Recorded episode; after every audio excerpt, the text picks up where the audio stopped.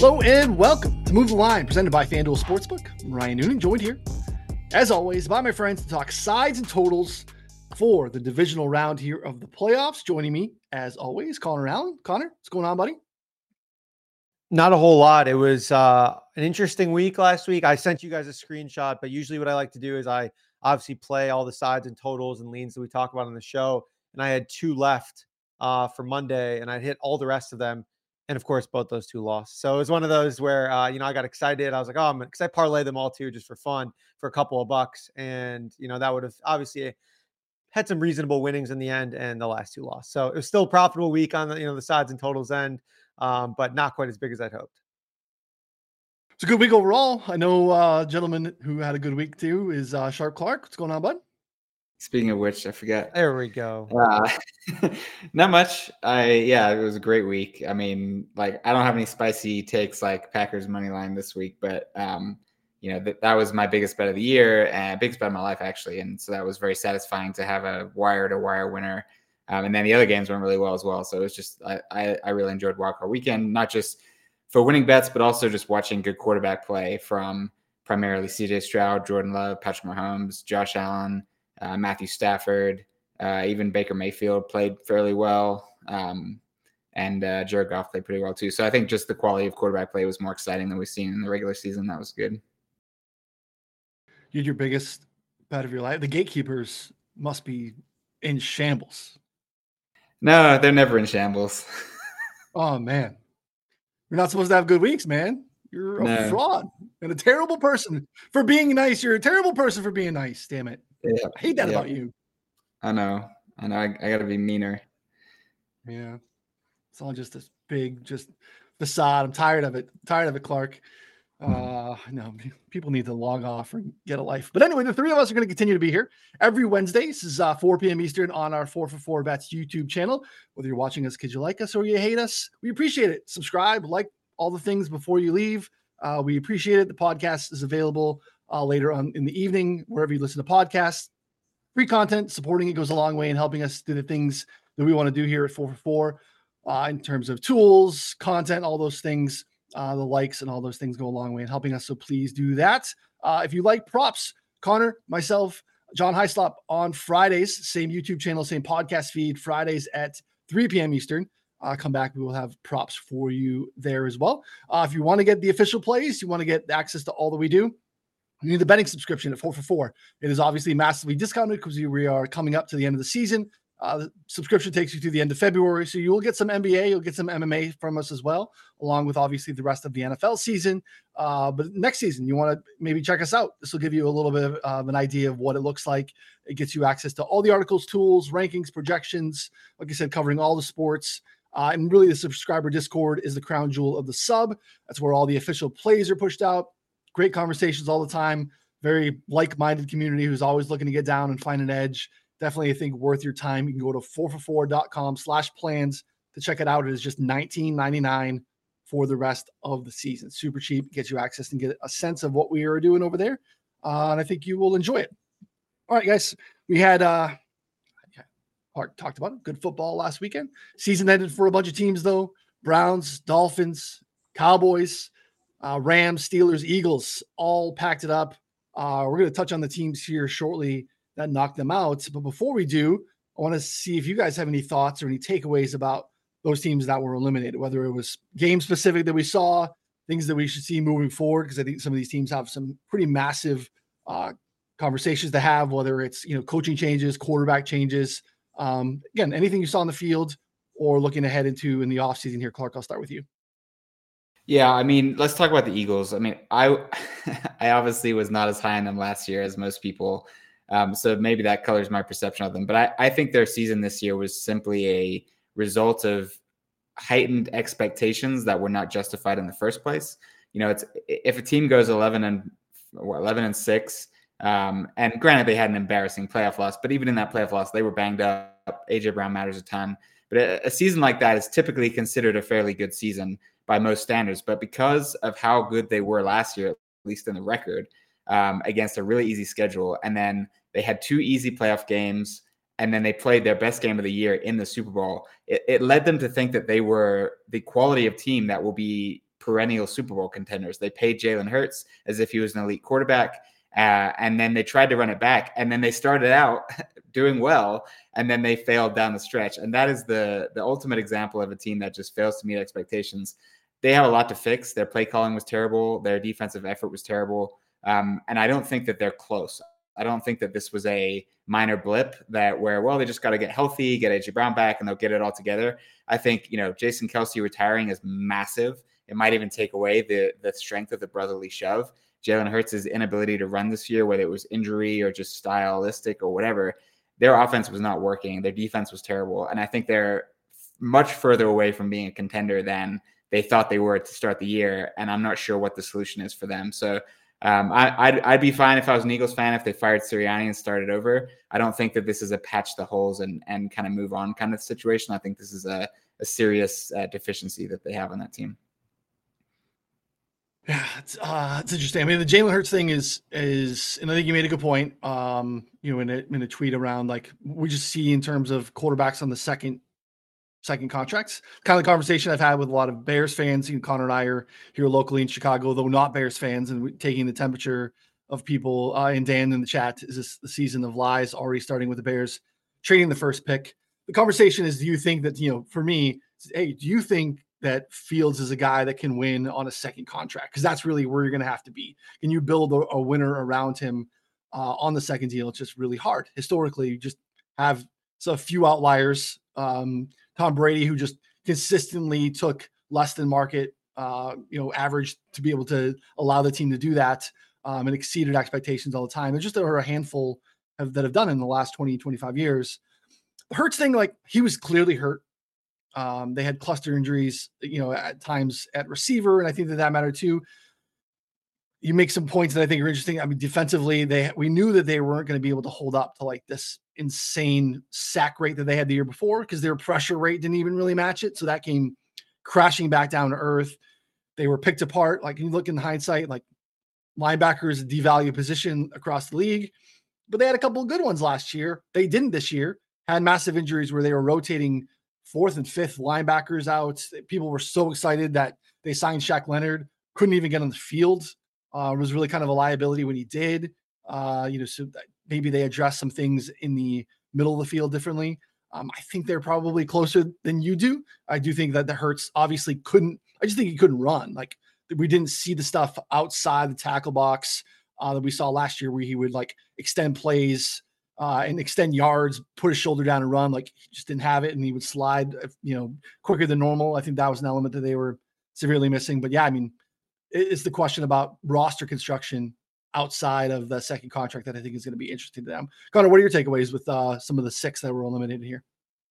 Yeah, it's interesting because most of the got the teams left that we haven't talked about are significant underperformers. Like you talked about the the Dolphins, I think the Cowboys, the Eagles.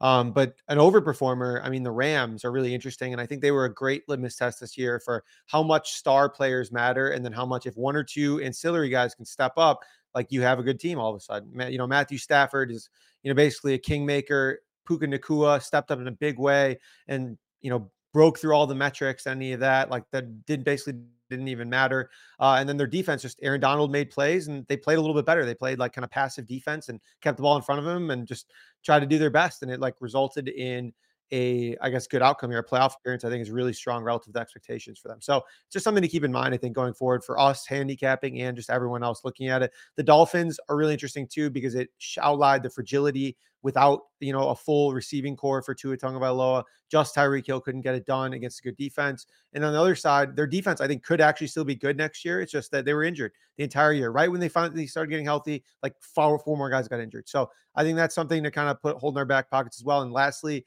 the Browns.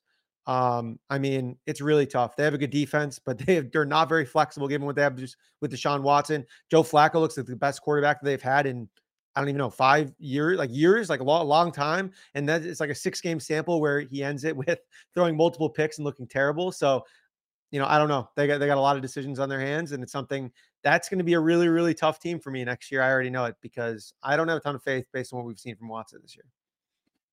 Yeah, no, those are good points. Uh, the Dallas situation, I think, is is interesting. Like, um, you know, the coaching change there, seems imminent. Like it really didn't matter. It's one of those scenarios with like even Dak being an MVP candidate. It was all going to just come down to what do you do in the 60 minutes chunk of time that you're going to get in that whatever playoff game is. Maybe you get two 60 minute chunks, but like what do you have? What happens in the one? It went pretty poorly, which is obviously a very difficult way to grade anyone's performance. Uh, but you know, if you're a Cowboys fan, you know, easy for us to say we're not in your shoes uh, having to watch yet another playoff disappointment. It's been pretty tough. But yeah, the Brown situation's wild. Pittsburgh, I kind of touched on last week. Like, what do you do at quarterback? You made a choice with a healthy Kenny Pickett, who was in his second year that you wanted to roll with Mason Rudolph in a playoff game. Um, what do you do next year? Just like, open competition? Like, that's not great. But yeah, I mean Mason Rudolph was better than Kenny Pickett this year. Like I know it was only four games, and there were some favorable defensive matchups for sure, but he was getting the ball out and like accurately. He was getting the ball to his playmakers, and the Steelers have playmakers, so something Kenny Pickett wasn't really able to do when he was in there. I, I get why they stuck with him. I just don't think that Rudolph is a long term solution but it feels like at best that's a that's a competition. Like Rudolph's not probably walking into the, you know, they had Rudolph at three. That's what they that's what their team had in terms of like their player eval in season was they had him behind Trubisky, right? So like I can't I can't think that they feel super good about just passing the keys to Mason Rudolph and be like, oops, sorry, we messed up for a couple of years. Uh yeah, here's here, you go. You get a shot to to give it a go. But yeah, interesting conversations for all those teams, some of the you know iconic franchises um, in the sports. Um, I will say the the one that I'm least worried about in in the short term is Miami. I think their their offensive scheme, and they should have Tyreek Hill and Jaylen Waddle back next year. You know, I don't know how many more years Tyreek Hill's going to play, but with those guys and uh, De'Von Achane, the speed that those guys bring to the field and what McDaniel was able to do with them, they negated having a beat up offensive line all year and still put together one of the better offenses in the league. Um, and then on defense, they were starting to play really, really well, and then suffered just an un you know un, uninsurmountable insurmountable amount of defensive injuries. Get that one out um, on the on defensive front and in the secondary and linebacker. So I think if they get healthy on defense, you know, get everyone back, I think they are a team that doesn't need to blow anything up. Um, the big question is how much do they want to pay Tua, you know, or do they want to let him play on the fifth year? Um, but but I I think that's a team that should be thinking, okay, we're, we're right back in this. Like this is our window some of those other teams, uh, you know, have bigger questions. Yeah, it should be. Uh, the offseason is almost here. We talked about pre-show. Like all of a sudden, some of the work stops, and all of a sudden, there's like, wait, there's gonna be new work to be done because uh, the offseason is uh is right around the corner. But for now, four games to break down, four divisional weekends, and we will start with the first game on Saturday. Two on Saturday with the number one seeds, and then two great games on Sunday as well. Houston on the road in Baltimore. We were all pro Houston coming into the season, but not host and win a playoff game pro. It was more just pushing towards their win total, maybe six, seven wins. If CJ Stroud was the guy, we have that answer. He is very much the guy. Uh, they are now back in Baltimore, where the season began in week one. We have the top seeded Ravens coming off of that little rest. They opened up here as an eight and a half point favorite, been bet out to nine and a half, minus 110 across the market. There are some potential weather concerns here that I think have impacted the total, which is down to 43 and a half, uh, pretty significant after opening at 46. Uh, Clarke, I will let you get started here. Uh, Stroud and the Texans in Baltimore. What do you got? Yeah, this this number, the total and spread combination is disrespectful to CJ Stroud. I mean, I, I, get it, weather can impact scoring, but CJ Stroud has has done nothing short of be an elite quarterback this year. And I feel confident that he is the guy. He is him. He is the next competitor in the AFC who's going to be in the mix with Patrick Mahomes, Josh Allen, you know, Joe Burrow, Trevor Lawrence each year. Like there's going to be these guys, and he's one of them. Um, and I think that if you look at the Baltimore defense, which is admittedly very tough, I mean, the Browns defense was tough, but most of their dominant performances had come against bad offenses. And so I was a little bit skeptical in that one of whether or not they could stop an, a quarterback like CJ Stroud. The Ravens have done some damage against some good offenses, particularly Detroit, Miami, and San Francisco. But the thing is, Detroit, Miami, and San Francisco are picture perfect examples of successful schemes with a basically hiding the quarterback. Like the quarterback is fine, but but it's it's all about the scheme and getting the ball to the weapons. And the Ravens have disrupted those types of offenses. The Texans are the exact opposite. They are elite quarterback play, throwing downfield and punishing the defense. And I think that's a different style. And I think the Ravens might have a, a, their hands full with CJ Stroud in this one, even without Noah Brown, even without Tank Dell. Uh, CJ Stroud has actually been fairly resilient to losing individual weapons. His really bad game came in the elements against the Jets with no weapons, basically. I think he started with just Nico and then Nico got hurt. Um, and that was a disaster of a game. But I think against probably the best defense in the NFL in the elements, I think it's a little bit different than, you know, not quite as bad weather. And then a Ravens defense is not quite as good as the Jets in terms of playmakers downfield. Um, so I think the Texans offense is live here, but, you know, weather may impact it.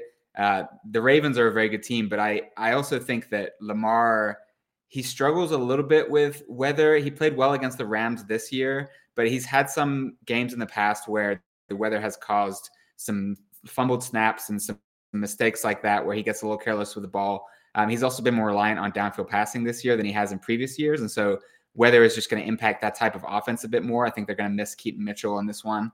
Um, but if the Ravens can establish the run against a good Texans run defense, then I think. All right. Clarke got blown up there. He's going to come back in with middle of his uh his Texans run D take. They're good. Their run D is very, very good. I think what he was touching on too, Connor, which is interesting, is uh, regardless of really who they've played, how they've got here, has been based off of Stroud's ability to in just consistently, regardless of who's in and out of the lineup, generate explosive pass plays through the air. Uh, they are second in explosive pass rate on the season. Uh, this is strength versus strength, though, as Clarke was touching on too. When Baltimore's in their base defense, which is a look that they're in like 73% of the snaps so far this season. They've allowed the lowest rate of explosive pass uh, pass plays on the year. So we need basically CJ Stroud's best ball of the season here, I think, to keep it close. But it's within the range of outcomes uh, as long as the elements get too uh, crazy here. Uh, what are your what are your thoughts on this matchup? Uh, yeah, so I kind of agree with Clarke in a couple of different ways. So the biggest angles that I thought, and that's what leads me towards Houston at plus nine and a half, is that their run defense is good, but not only are they good, they're good against RPOs. They're good against uh, like out of the gun. So against RPOs, they're allowing less than three yards per carry, um, and out of the gun, they're still number one in yards per carry allowed. So that kind of leads me to the only bad games they played has basically been against Indianapolis twice. Like those are the most rushing yards they played, and it's been twice. And against Indianapolis, that's the only team out of the entire season that's basically been able to to thwart them. So can Baltimore scheme something up that's similar? I mean, maybe, but I really haven't been all that impressed with their run game, regardless, to be honest, which may, sounds a little bit weird, but it's not. It didn't doesn't look the same as it did with Greg Roman, which I know Greg Roman catches a lot of flack for not being able to pass the ball well, which totally warranted. But the run game was at least somewhat creative. They were able to like leverage a few more things. Uh, I haven't really been all that impressed. So I think that's a pretty big edge for Houston here, which also puts a lot of pressure on Lamar, a guy who has, uh, I believe, as the Football Outsiders guy said, the worst uh, DYO it was DYAR in in playoff history uh, so far as quarterback. Uh, really just hasn't been all that good. Now he gets Houston though, 23rd in explosive pass rate, not really all that good. Play a lot of play a lot of zone, uh, and so I think that's kind of an issue here. Is that I expect Lamar to have success passing the ball, but I don't ex- expect them to run the ball really well and consistently, which I think kind of hurts their ability to maintain and sustain a lead here, unless they're just like going bananas like literally the entire game, which is possible, but again, I just don't think that that's really consistent here. And then the other side, the, the real reason I like Houston is that I expect the Houston office to have success here. And so a couple of different reasons why. So they play zone 71% of the time, which is one of the highest rates in the league, as well as too high. And both those marks are, you know, pretty well above average. Stroud against those looks, 69% completion rate, over 8.7 yards per attempt against zone, and then against too high, 67% completion rate, 11 touchdowns, three interceptions. Baltimore second in pressure rate in the league. Stroud fourth best completion rate under pressures, ninth best completion rate out of or fourth best completion uh, yards per attempt under pressure. Still good marks against pressure, good against zone. Like I understand that he doesn't have his full arsenal of weapons, but I expect them to move the ball here. Not to mention this Baltimore run defense is not nearly as good as their pass defense. I mean, they're like 21st in success rate. So it's really one of those things that I think they can move the ball maybe not routinely, but there will be good plays come by. And the other side, um, you know, Baltimore will have some struggles running the ball here. So I think that Houston plus nine and a half. I think that Houston's team total at 16 and a half is a little bit low. Maybe even the over. Like, you know, I get like I think there is a range of outcomes where maybe Baltimore drops like 35 on them just because they're gunning the ball downfield. Odell comes to life, things like that. But I also expect Houston put to push back at least pretty well. But um, I think all of those are in play. I put a little sprinkle on each one, but I, I think that they're all solid looks.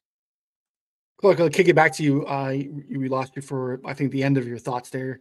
Uh, but yeah, this is an interesting thing here too, which I really just want to mention real quick. This happens every all the time. This used to be a real like it would happen often because we have this scenario where we have these teams we haven't seen, and it's really it's interesting to like try to check yourself to not be a prisoner of the moment where this team is has performed well enough to advance, uh, and they are obviously coming off of probably some good play down the stretch to get them into the playoffs, and then they go ahead and they win. And now they get the team that again has to play meaningful football in a couple of weeks. And I'm trying to be really cognizant of evaluating and handicapping these games and not being a prisoner of the moment, especially with the two Saturday games, because we have the teams that are coming off of a bye that didn't have to really play in week 18 either.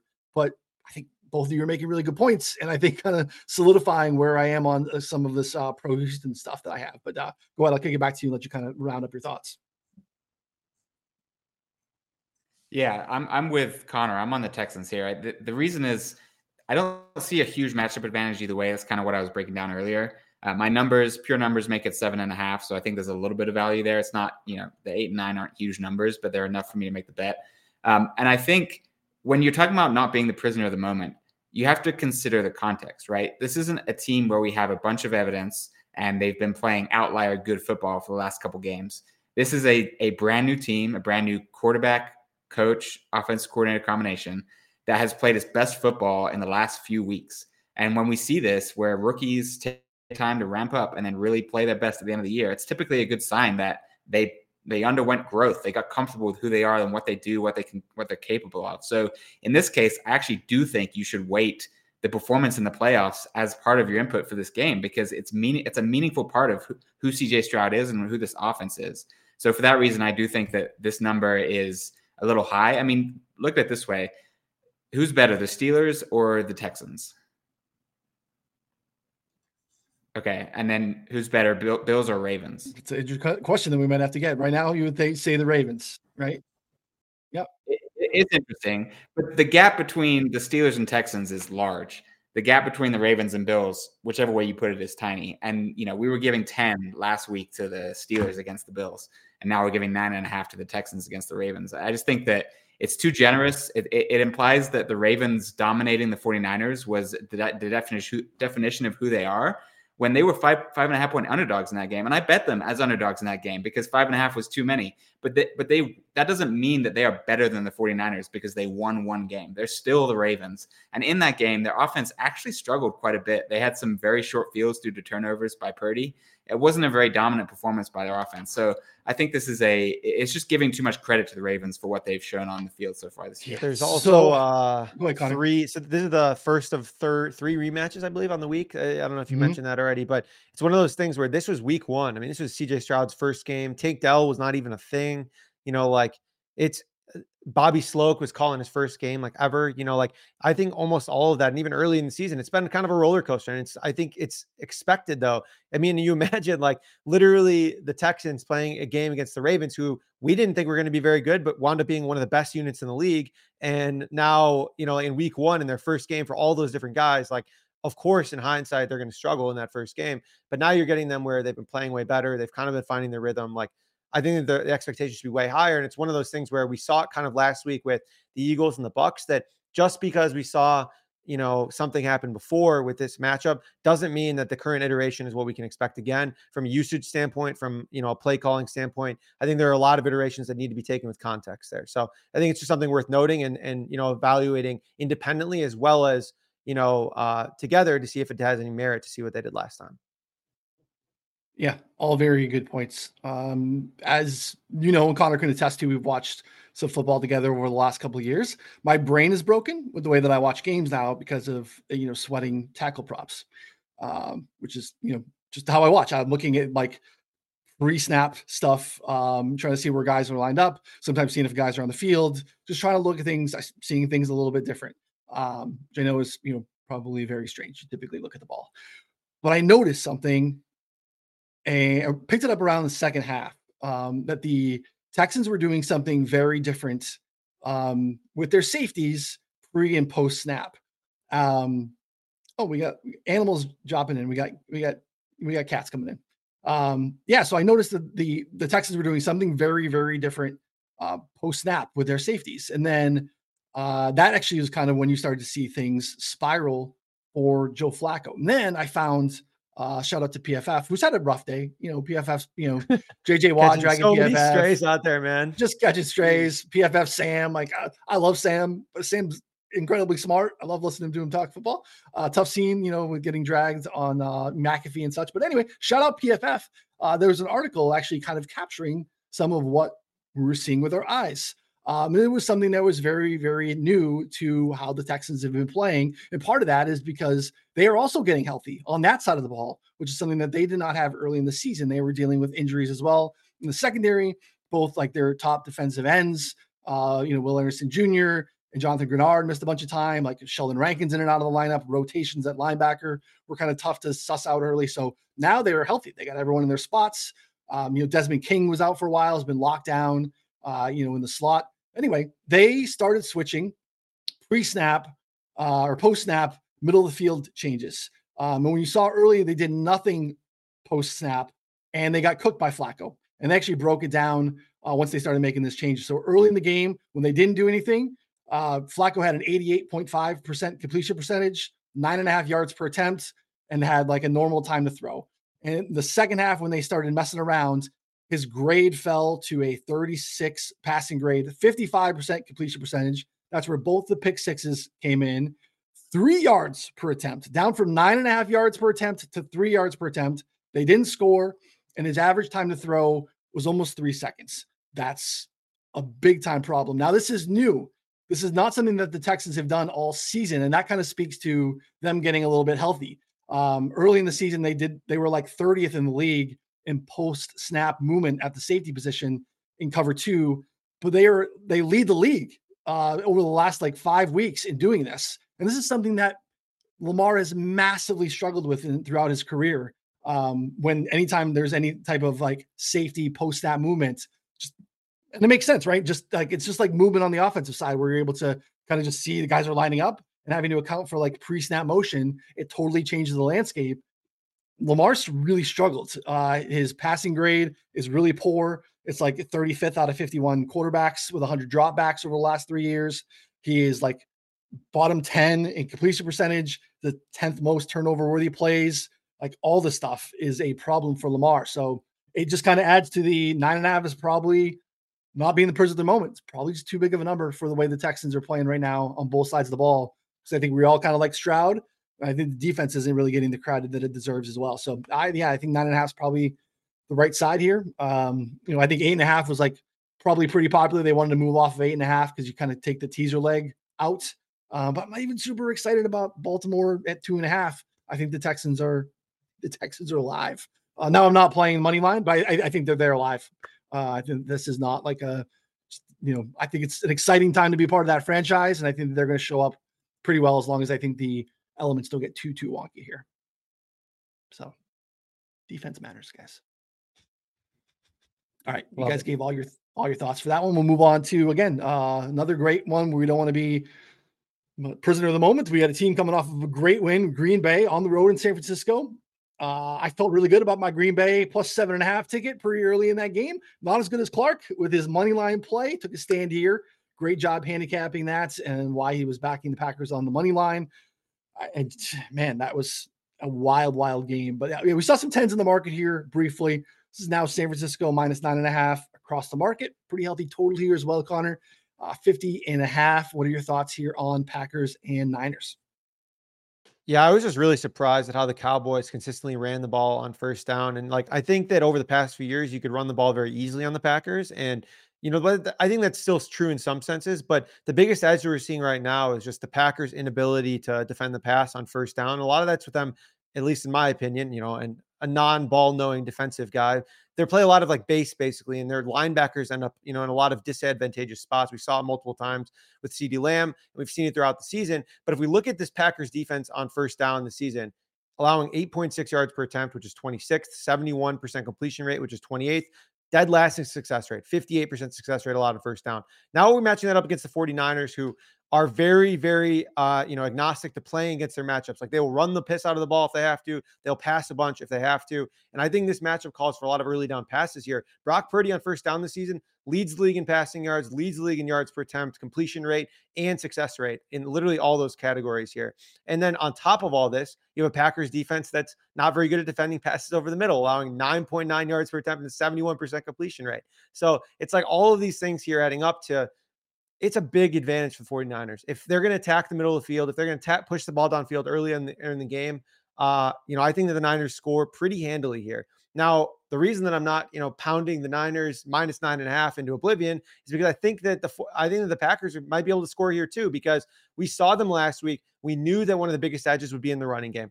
I thought that maybe the Cowboys would be able to, to figure something out or maybe load the box, force Jordan Love to do some things.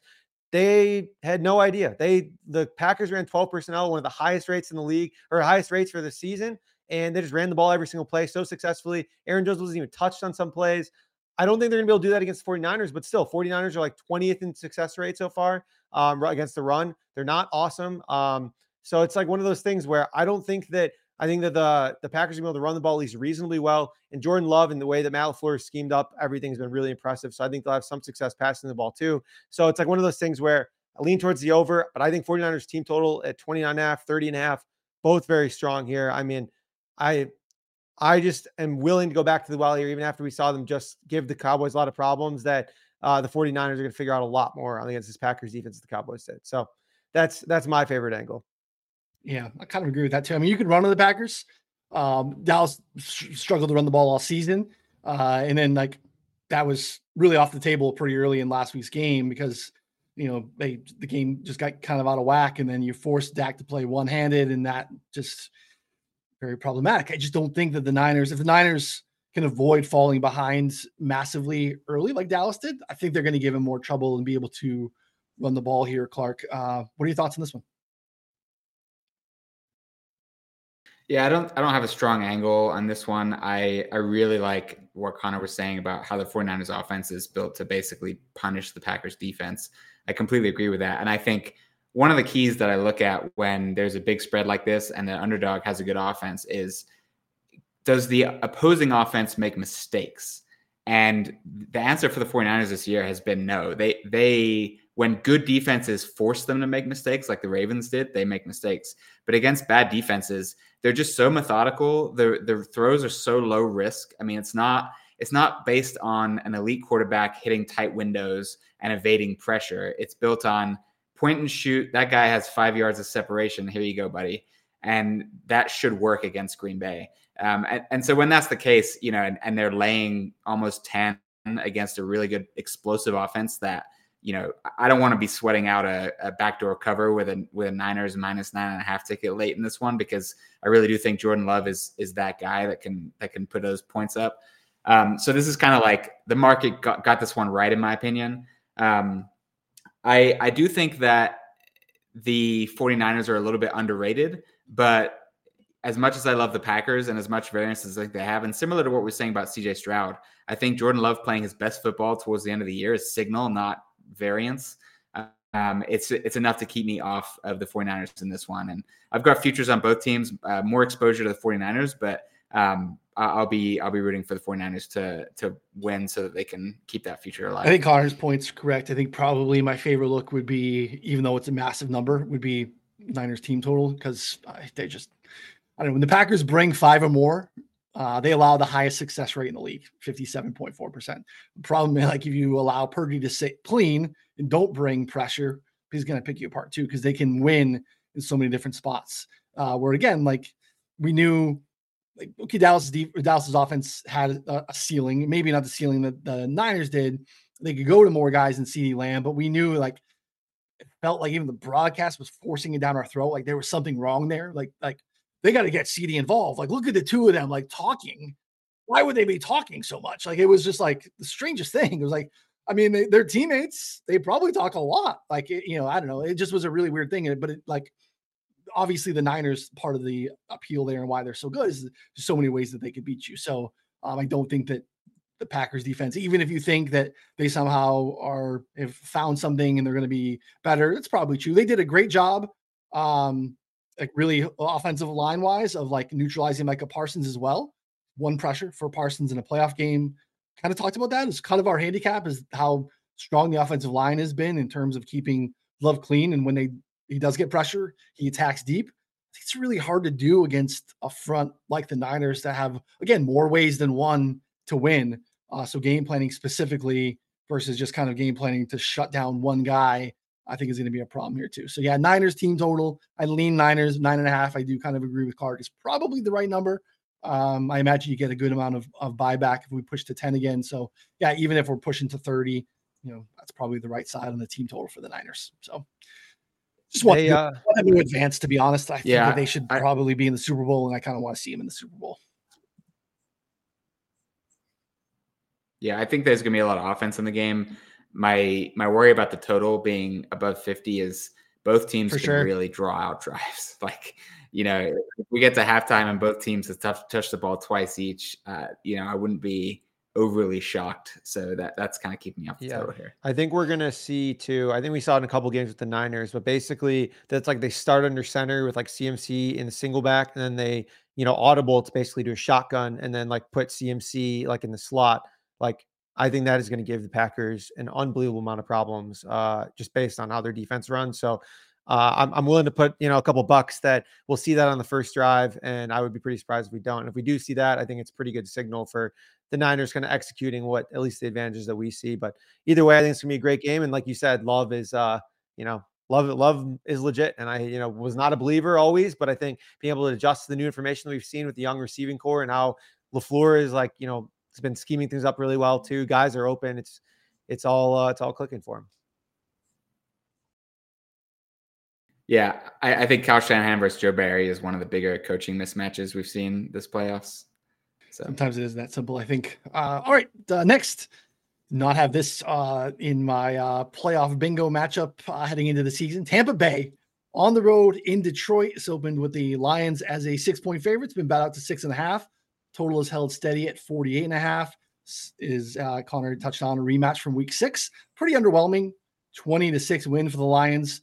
Um, yeah, again, like I didn't watch the week six game thinking like this is a precursor to an inevitable playoff rematch, but uh, here we are. Some feel good stuff on both sides. The Lions is awesome, uh, capturing their first playoff win in decades.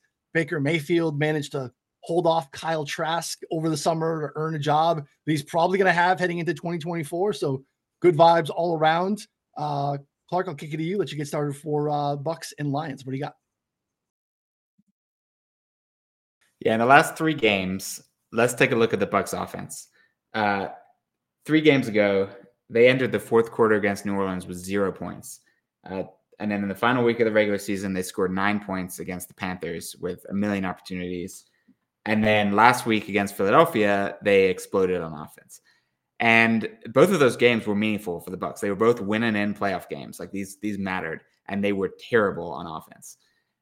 And so the question is, was Baker Mayfield hurt in those two games and playing through injury, playing gritty and just kind of dealing with it, and then was healthy for the Eagles game? Or is Baker Mayfield just not that good and the Eagles defense gave up and he capitalized with some big plays, you know, against tacklers that had no interest in tackling?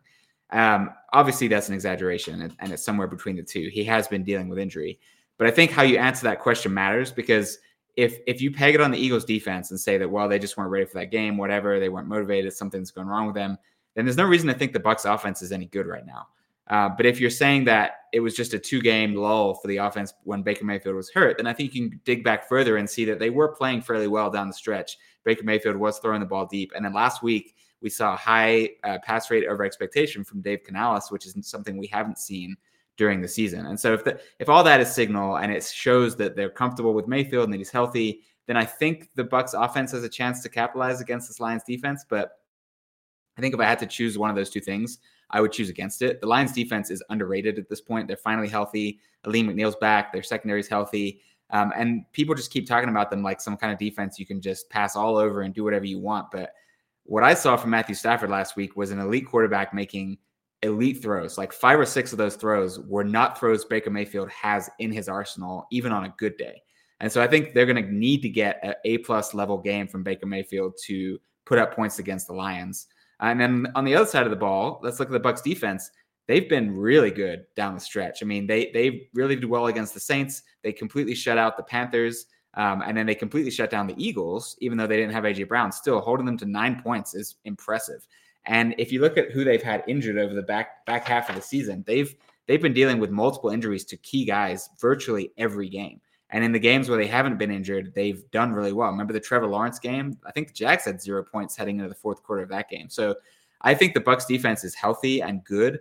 And I think that the way that they blitz negates the offensive line strength, like we saw against the Eagles, because no matter how good your offensive line is, you can only block five guys. You know, you're not getting offensive linemen putting up two guys, right? So if you're rushing six, you have an advantage on the defense, no matter how good the line is. So I think the Bucs are going to blitz again here, and Jared Goff handled it fairly well the first time, and has handled it well against Minnesota as well. But I think that Ben Johnson can only do so much, and just a, a few blitzes can get to to Jared Goff, and that can make the difference on that side of the ball. I saw a tweet that said last week Jared Goff, when not pressured, was 22 of 22 for whatever yards and touchdowns.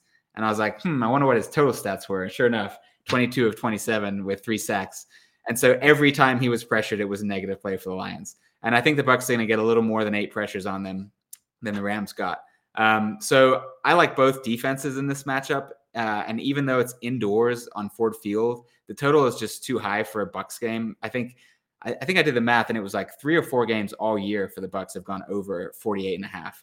Um, and so it's giving the Lions a lot of credit, giving the the over game script a lot of credit. And even last week we saw with a completely offensive game still go under the total because you know just things happen. Like it, you have to be keep up the pace of scoring points to cover a total this high. And I just think that one or both of these offenses are going to struggle to meet it. So I, I think the spread is right, and I, I like yeah, under. Good, good takes there for sure. I, I, I, like that. You touched on the pass rate over expectation thing versus the Eagles, and uh, it is interesting to see if that was like, all right, like we have our opponent agnostic game plan that we stick to, and um, we don't shift based off of you know strength or weaknesses of the defense, or is it something where they're like, hey, look, you know, the Eagles, this is how you can kind of attack them, and it was encouraging to see. I guess we'll find out because that's kind of what I would expect them to do again, because the Detroit run D is pretty solid, better than even than the Eagles run D. Uh, and you know, maybe not as bad in, the, in terms of pass defense, but still definitely how you beat the Lions. We've been targeting them in props all season, and in good matchups, we know this has been hard for them to keep up on. So, yeah, I mean, I think that it is going to be interesting to see if they keep it up. Now, again, to your point, the question around Baker is still, even though they went, you know, deeper down the field, took some more shots, ran more on early downs, he's still like negative 5% completion percentage over expectation. So we're not dealing with the quarterback that's all of a sudden someone who's way different than who we thought he was. Um, he still will miss layups.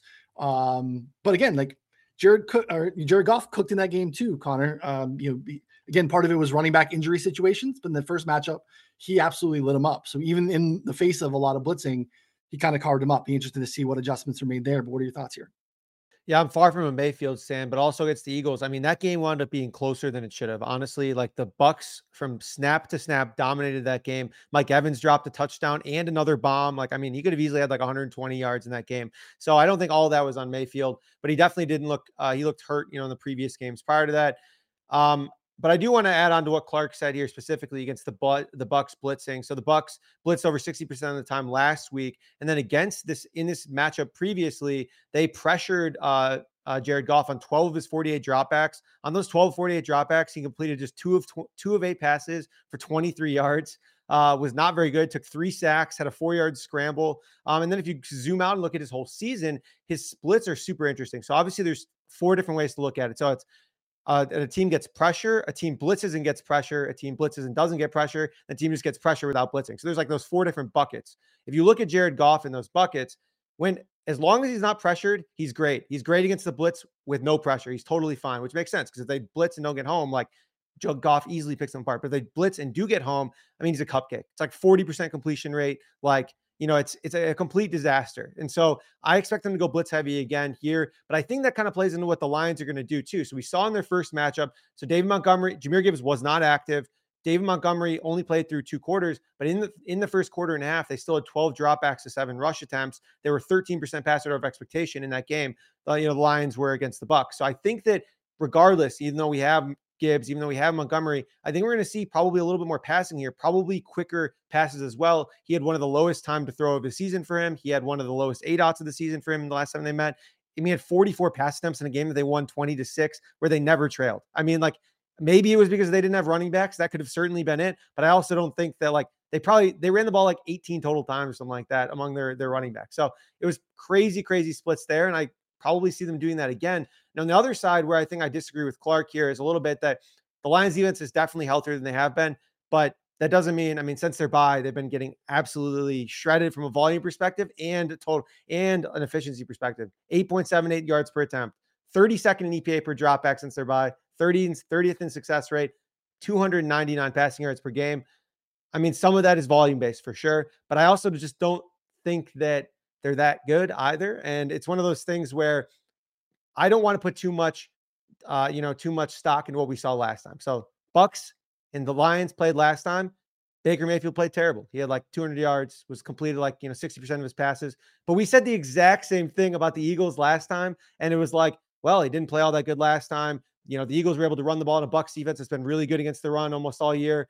And then the inverse happened because what we've seen for the last few weeks. And this is one of the prime examples here where I think that the Bucs will be able to maybe not have an awesome day, like not 400 yards passing yards, but I think you know like Baker Mayfield can be successful enough to keep them close. So I like I lean Bucs plus six for a couple of those reasons here. Um, if they're able to get home with their blitz, and if you know they have, to have able to have some success passing the ball here, I can see Clarke's angle on them. You know, definitely not being as bad as the stats that I laid out uh, in their current iteration because they're healthier, but I still think that they're you know not very good.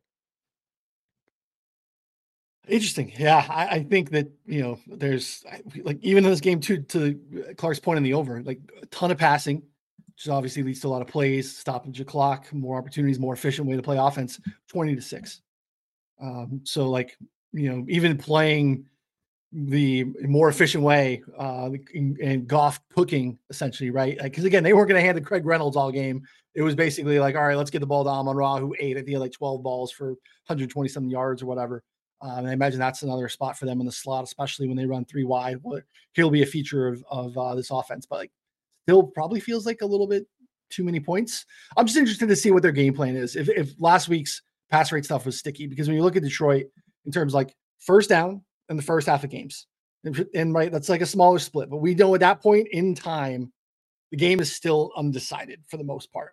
Um, the Lions defensively are second in rush D EPA per play like top five in success rate. In the same time, in terms of pass defense, they are 28th in passing success rate allowed. It's how you beat them. So hopefully the Bucs don't get into this run run pass scenario where like they led the league in run run pass the season. Uh, so last week was a change, yeah. So hopefully that that's what they do and that makes us competitive. Otherwise, I think this could kind of get away from them. So uh, I think Connor needs that to happen too with the six points. But uh, Clarke, what else you got?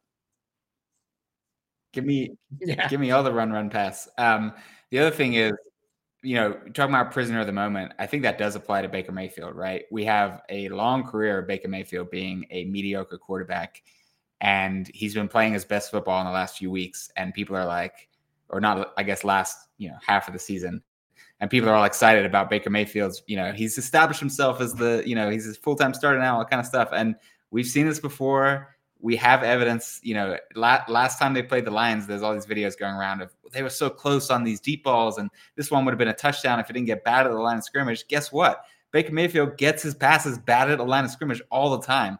Guess what? Baker Mayfield misses downfield all the time. Like these are not aberrations. That's who Baker Mayfield is. So I think there's a little bit of uh, sort of optimism that's generated from recency bias here, and I think Baker Mayfield is still an average at best quarterback. Um, and that and that's coming from someone who's been pro Baker his entire career. Like he's finally playing the way that I think he's capable of. But th- what tends to happen is it swings in the other direction, and people forget that like he's actually oh, yeah, no, he's, pretty bad. He's not very good, so, but uh, um, I, I, do think, I don't think he's very good. So yeah. Yeah, and we're getting 48 and a half in a game with Baker Mayfield and Jared Goff as the quarterbacks. Like, yeah. Ah. yeah. It'd be uh, to see what they do. Oh, go ahead. I was just going to say, uh, comment here, backing up Clarke, Stafford, Puka, Baker, and Evans. I think that's what you were touched on earlier too. Yeah, without a doubt, they're going to be a spot where they have to make a decision. It's going to be hard to not keep Baker, um, and you can get a spot where like now all of a sudden you've extended Baker. You know, hopefully, maybe he gets a Geno Smith deal, which again not great, but like you, You got to give him something, right? Yeah, Yeah. that'd be right. That'd be best right. case scenario for him. Yeah, he's played really well. His scrambling has been better than No, it's ever sure. been. Yeah, I, I'm kind of uh, with Clarke. My favorite play in the game would probably be the under. Feels like too many points. Um, I maybe would lean Lions, but I don't have necessarily an appetite for laying this many points. But yeah, um, props. We'll, we'll attack it through props. So, all right.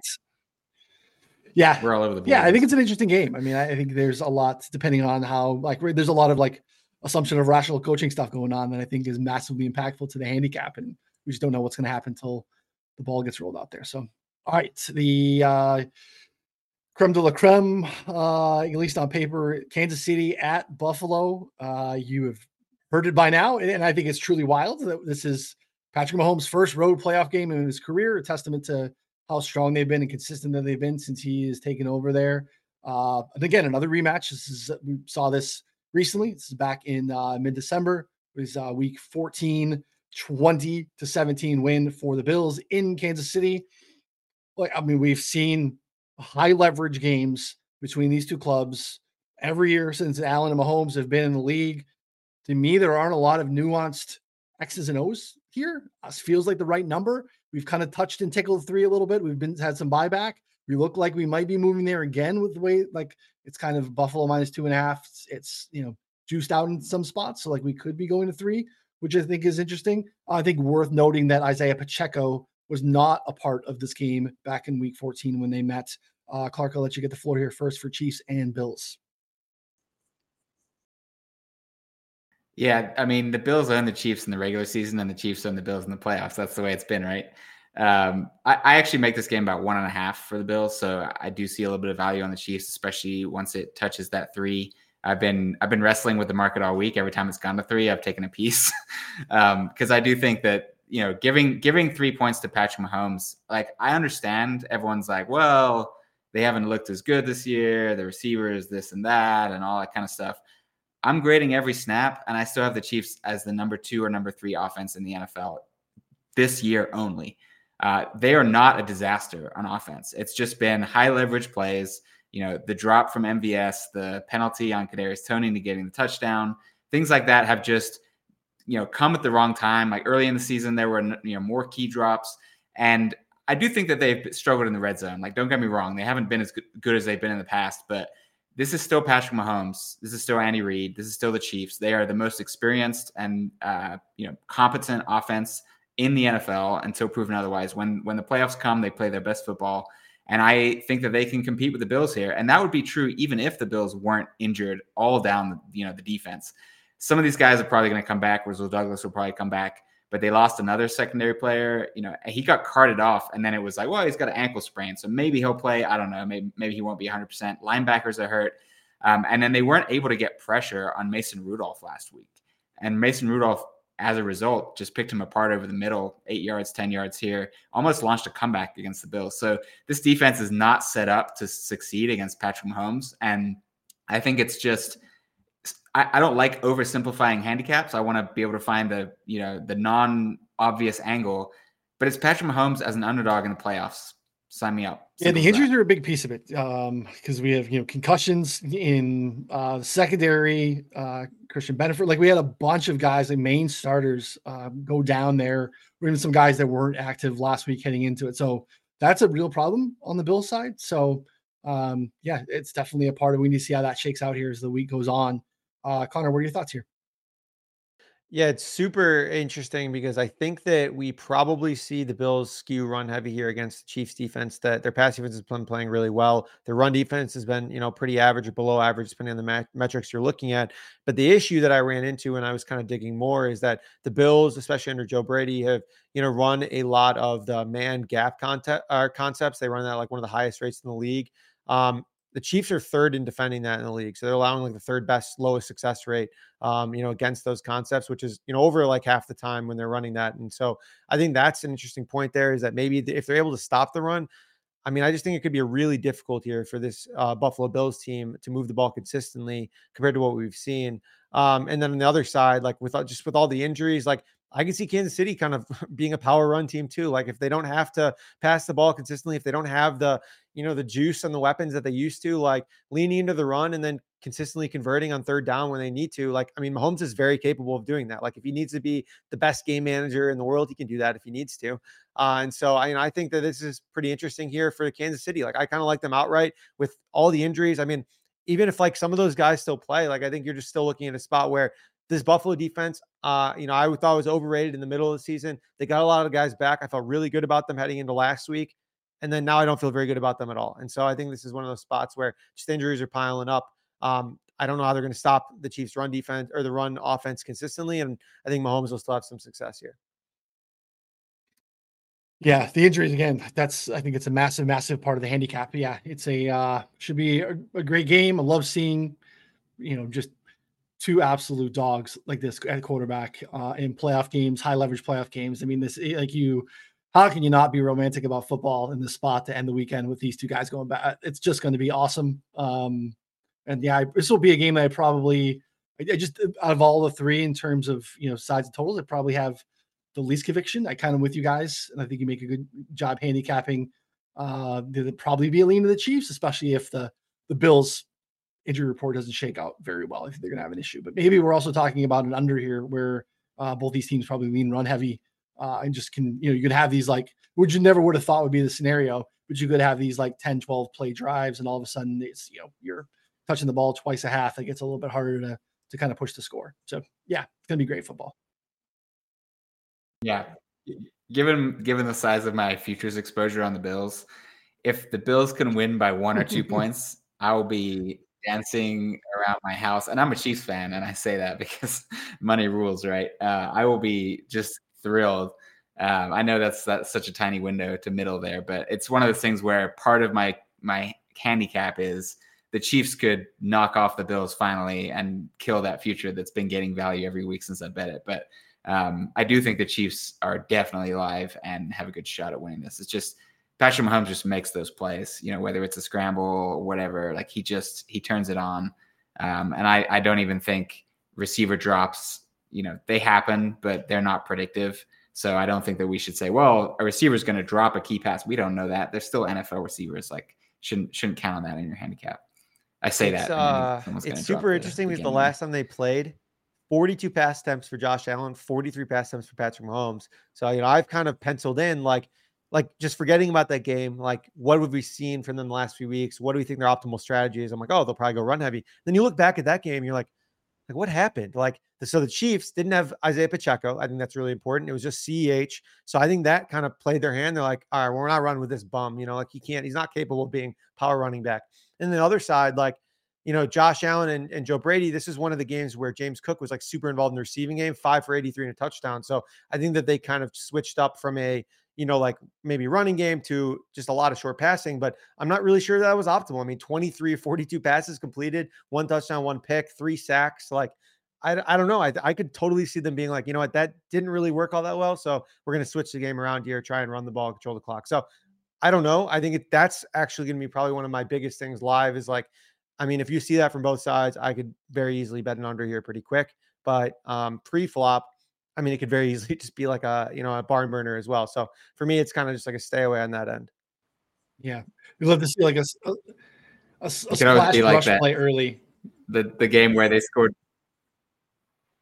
I was gonna say they, they had that one game where they scored like Oh, 28 God. in the last two Yeah, minutes or that was something. wild. A couple years ago, like you got these two quarterbacks that capable of oh, anything. Yeah, I, yeah, that that was. I rewatched that so many times. Just like the last, like you know, made my wife rewatch it with me and my son. Like, look at this. This, this is a crazy end. Like, just you know, at the time we had a older DVR, kept in the DVR, just watching the summer. Like, this is this is great. Let's watch this again.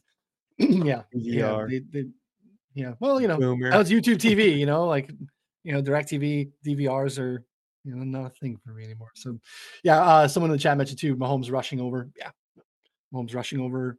Yeah, that dropped at 24 and a half on FanDuel. Um, I played it. I don't know. We, I Played yeah, it. I think you played it too. I mean, This wasn't really readily need- available, so we couldn't push it out for subscribers, but we were talking about it in the chat. So hopefully subs got it because it was like 37 or 27, 28 in other spots. But yeah, FanDuel as they yeah, typically do. which is still, I mean, a lean over, but like 24. I mean, that's potentially another carry. I mean, that's like, you know, yeah, it's kind of a big difference. I just love watching Mahomes in a playoff game. Like his level of focus is so intense. Like when his helmet cracked, he's just like all business, like getting back in the game. Like he just he doesn't give he's so so focused on winning. It's it's unbelievable. And it comes out in weird ways. And one of those ways is scrambling uh, to get that first down. And I think that's going to come on. Should be good. Good week of football. Good way to wrap it up there too. So uh, appreciate everyone hanging out with us. Before you leave, make sure you hit the thumbs up. Make sure you hit subscribe. Come back on Friday to get some of the prop bets with Connor, myself, and Hyslop. Uh, we'll be back here continuing while there's football. We will be here. Actually, what am I talking about? We did a show every week last season as well. So even when football stops, they will still be moving the lines every week. We'll be talking about stuff in the off season. So uh, hit the subscribe button continue to hang out with us, and we will be back next week for Connor and Clarke. I'm Ryan. We'll see y'all next time. Thanks, everybody.